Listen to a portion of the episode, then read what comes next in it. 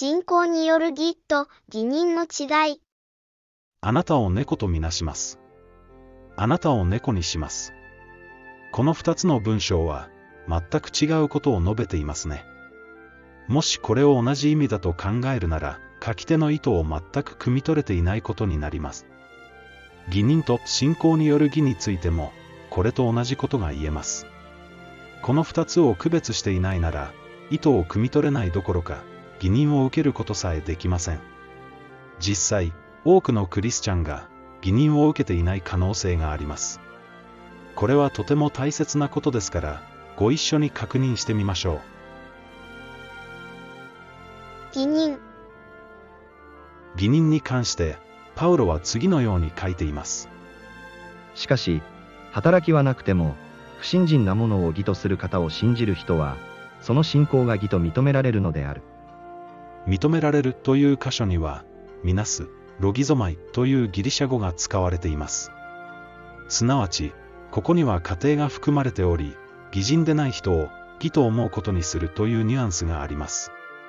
義人とは、不法を許され、罪を見なかったことにしてもらえることです。このことによって、神の立法を守ってこなかった私たちでも、キリストにつながり、信仰のスタート地点に立つことができるのです。誰が義人を受けるか。義人は誰が受けられるとありますか？これが大切なのです。しかし、働きはなくても、不信心なものを義とする方を信じる人は、その信仰が義と認められるのである。不信心なものを義とする方を信じる人、と書かれています。ここに、みなす、ロギゾマイという言葉は使われていません。義とする方です。この箇所を、新海約聖書で見てみましょしかし、働きがない人であっても、不経験なものを義と認める方を信じる人には、その信仰が義と認められます。う。あれ？と思いませんか？認めるという言葉が増えています。義とする方が、義と認める方に変わっています。原文はどうでしょう？原文には、みなす、ロギゾマイはありません。正しいのは、口語訳聖書の方です。ではなぜ、新海訳聖書は、認めるという言葉を付け足したのでしょうか？一般的なキリスト教神学の認識。一般的に、義人はどう認識されているのでしょ義人。キリスト教神学で、人間を罪の状態から義の状態へ移行させる神の行為を言う。元来ギリシア語の理解を、義たることを宣告する、という法定用語から転用されたが、これがラテン語ではジャスティフィケアー、義とする、と訳された。パウロによれば、人が神の前で義となるのは技によるのでも、立法への従順によるのでもない。人間は神の前に義人として立つのではなく、神の恩恵に全面的に依存する罪人として立つ。義とする、理解王という言葉自体に、宣告するの意味合いがあるというのが彼らの主張です。それで新海訳聖書は、認めるという言葉を足しているのです。しかしどうでしょう？聖書は、みなす、ロギゾマイがある箇所と、ない箇所をきちんと分けています。意識してそう書かれているのです。そして注意してください。一般的には、人は義人にはなれず、罪人のまま神の前に立つと信じられているのです。罪人のまま神の前に立つ？これは聖書の教えでしょうか？ペテロはそうではないと答えるでしょ愛する者たちよ。それだから、この日を待っているあなた方は、シミもなく、傷もなく、安らかな心で、神の見舞いに出られるように励みなさい。う。ヨハネは騙されるなと言うでしょ子たちよ。誰にも惑わされてはならない。彼が義人であると同様に、義を行う者は義人である。う。パウロさえも、そんなことは書いていないと言うでしょすると、信仰のゆえに、私たちは立法を無効にするのであるか。断じてそうではない。かえって、それによって立法は確立するのである。義人でないなら悪魔の子。う。私たちは、罪人のまま神の前に立つのではありません。義人として神の前に立つのです。仮の義人ではありません。先ほどの聖句にあったように、シミも傷もないもの、義を行う者、立法を確立したものとして、神の前に立てるのです。これはとても大切な認識です。なぜなら、これによって神の子と悪魔の子が区別されるからです。神の子と悪魔の子との区別は、これによって明らかである。すなわち、すべて義を行わない者は、神から出たものではない。兄弟を愛さない者も、同様である。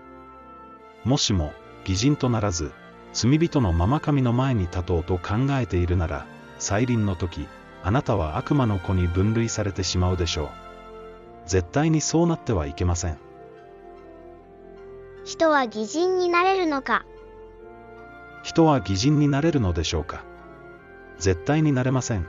自分の力では。私のうちに、すなわち、私の肉のうちには、善なるものが宿っていないことを、私は知っている。なぜなら、善をしようとする意志は、自分にあるが、それをする力がないからである。ところが、十字架にはその力があるのです。キリストは自ら十字架の上で、私たちの罪をその身に負われた。それは、私たちが罪を離れ、義に生きるため。その打ち傷のゆえに、あなた方は癒された。このことを信じますか？私たちは癒されたのです。罪を離れ、義に生きることができるのです。これを信じることは、本当に大切なことです。義任を受ける条件。原文に忠実な聖句を、もう一度よく見てください。誰を信じる人が、義任を受けると書かれているでしょうか？しかし、働きはなくても、不信心なものを義とする方を信じる人は、その信仰が義と認められるのである。義とする方です。義と認める方ではありません。キリストは私たちを義人にできる、そう信じる人が、義人を受けると書いてあるのです。義と義人の区別がついていない人は、この条件に当てはまりません。人は罪人のまま神の前に立つと信じている人は、義人を受けていない可能性があります。十字架の力を信じていないからです。聖書の語る真実。まずは真実を直視してください。目をそらすなら、神の恵みを失ってしまいます。世の終わりにも、その通りになるであろう。すなわち、見つかいたちが来て、義人のうちから悪人を襟分け。そして、炉の火に投げ込むであろう。そこでは泣き叫んだり、はがみをしたりするであろう。また義人でさえ、かろうじて救われるのだとすれば、不信なる者や罪人は、どうなるであろうか。肉の働きは明白である。すなわち、不貧困、汚れ、公職、偶像礼拝、まじない、敵意、争い、そねみ、怒り、党派心、分裂、分派、妬み、泥酔、円楽、及び、その類である。私は以前も言ったように、今も前もって言っておく。このようなことを行う者は、神の国を継ぐことがない。あなた方は、よく知っておかねばならない。すべて不貧困な者、汚れたことをする者、貪欲な者、すなわち、偶像を礼拝する者は、キリストと神との国を継ぐことができない。あなた方が知っている通り、すべて兄弟を憎む者は人殺しであり、人殺しはすべて、そのうちに永遠の命をとどめてはいない。私たちがどんなにそんなはずはないと言ったところで、聖書の言葉は変わりません。これが神の基準なのです。まずは、この重荷を負ってください。重荷を負わなければ、悔い改めることはできないからです。神の恵み。ところが、酒税人は遠く離れて立ち、目を天に向けようともしないで、胸を打ちながら言った。神様、罪人の私をお許しくださいと。あなた方に言っておく。神に義とされて自分の家に帰ったのは、この酒税人であって、あのパリサイ人ではなかった。私にはこんな基準は満たせません。ただ憐れんでもらうしかありません。心からそう叫んだ人が、神の義を受けることができるのです。間違ってはいけません。この叫びは、私はたくさんの罪を犯してきましたという程度のものではありません。これは、自分には全く神の基準に到達する希望がないことを心の底から知った人の叫びです。兄弟を憎むなら殺人の罪です。情欲の目で人を見るなら会員の罪です。妬むことは、むさぼりの罪であり、金銭に頼ることは、偶像礼拝の罪です。これらの罪と徹底的に戦うなら、あなたは自分の弱さを知り、打ちのめされるでしょう。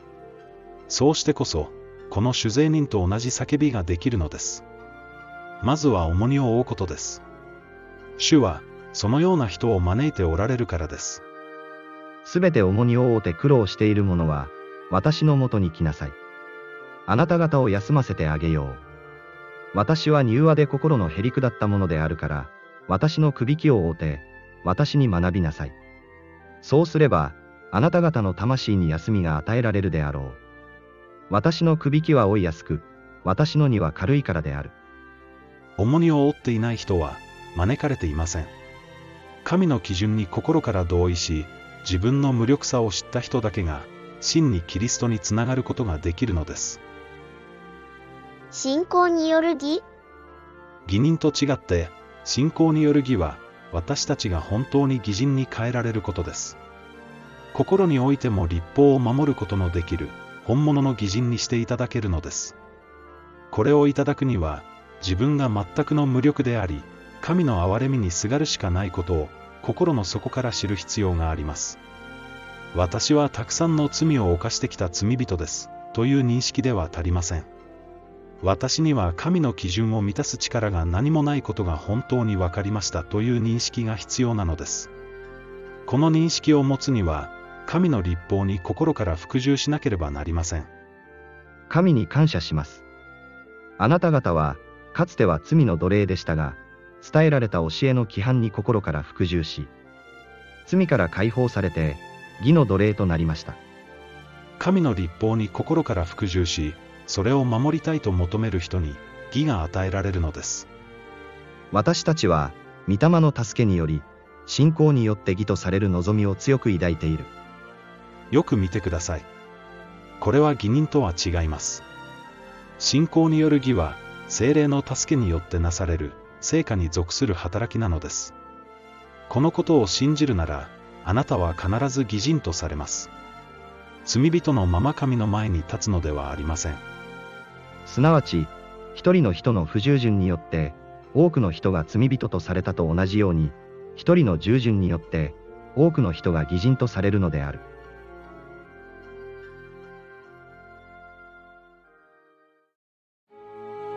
あなたは義人ですか？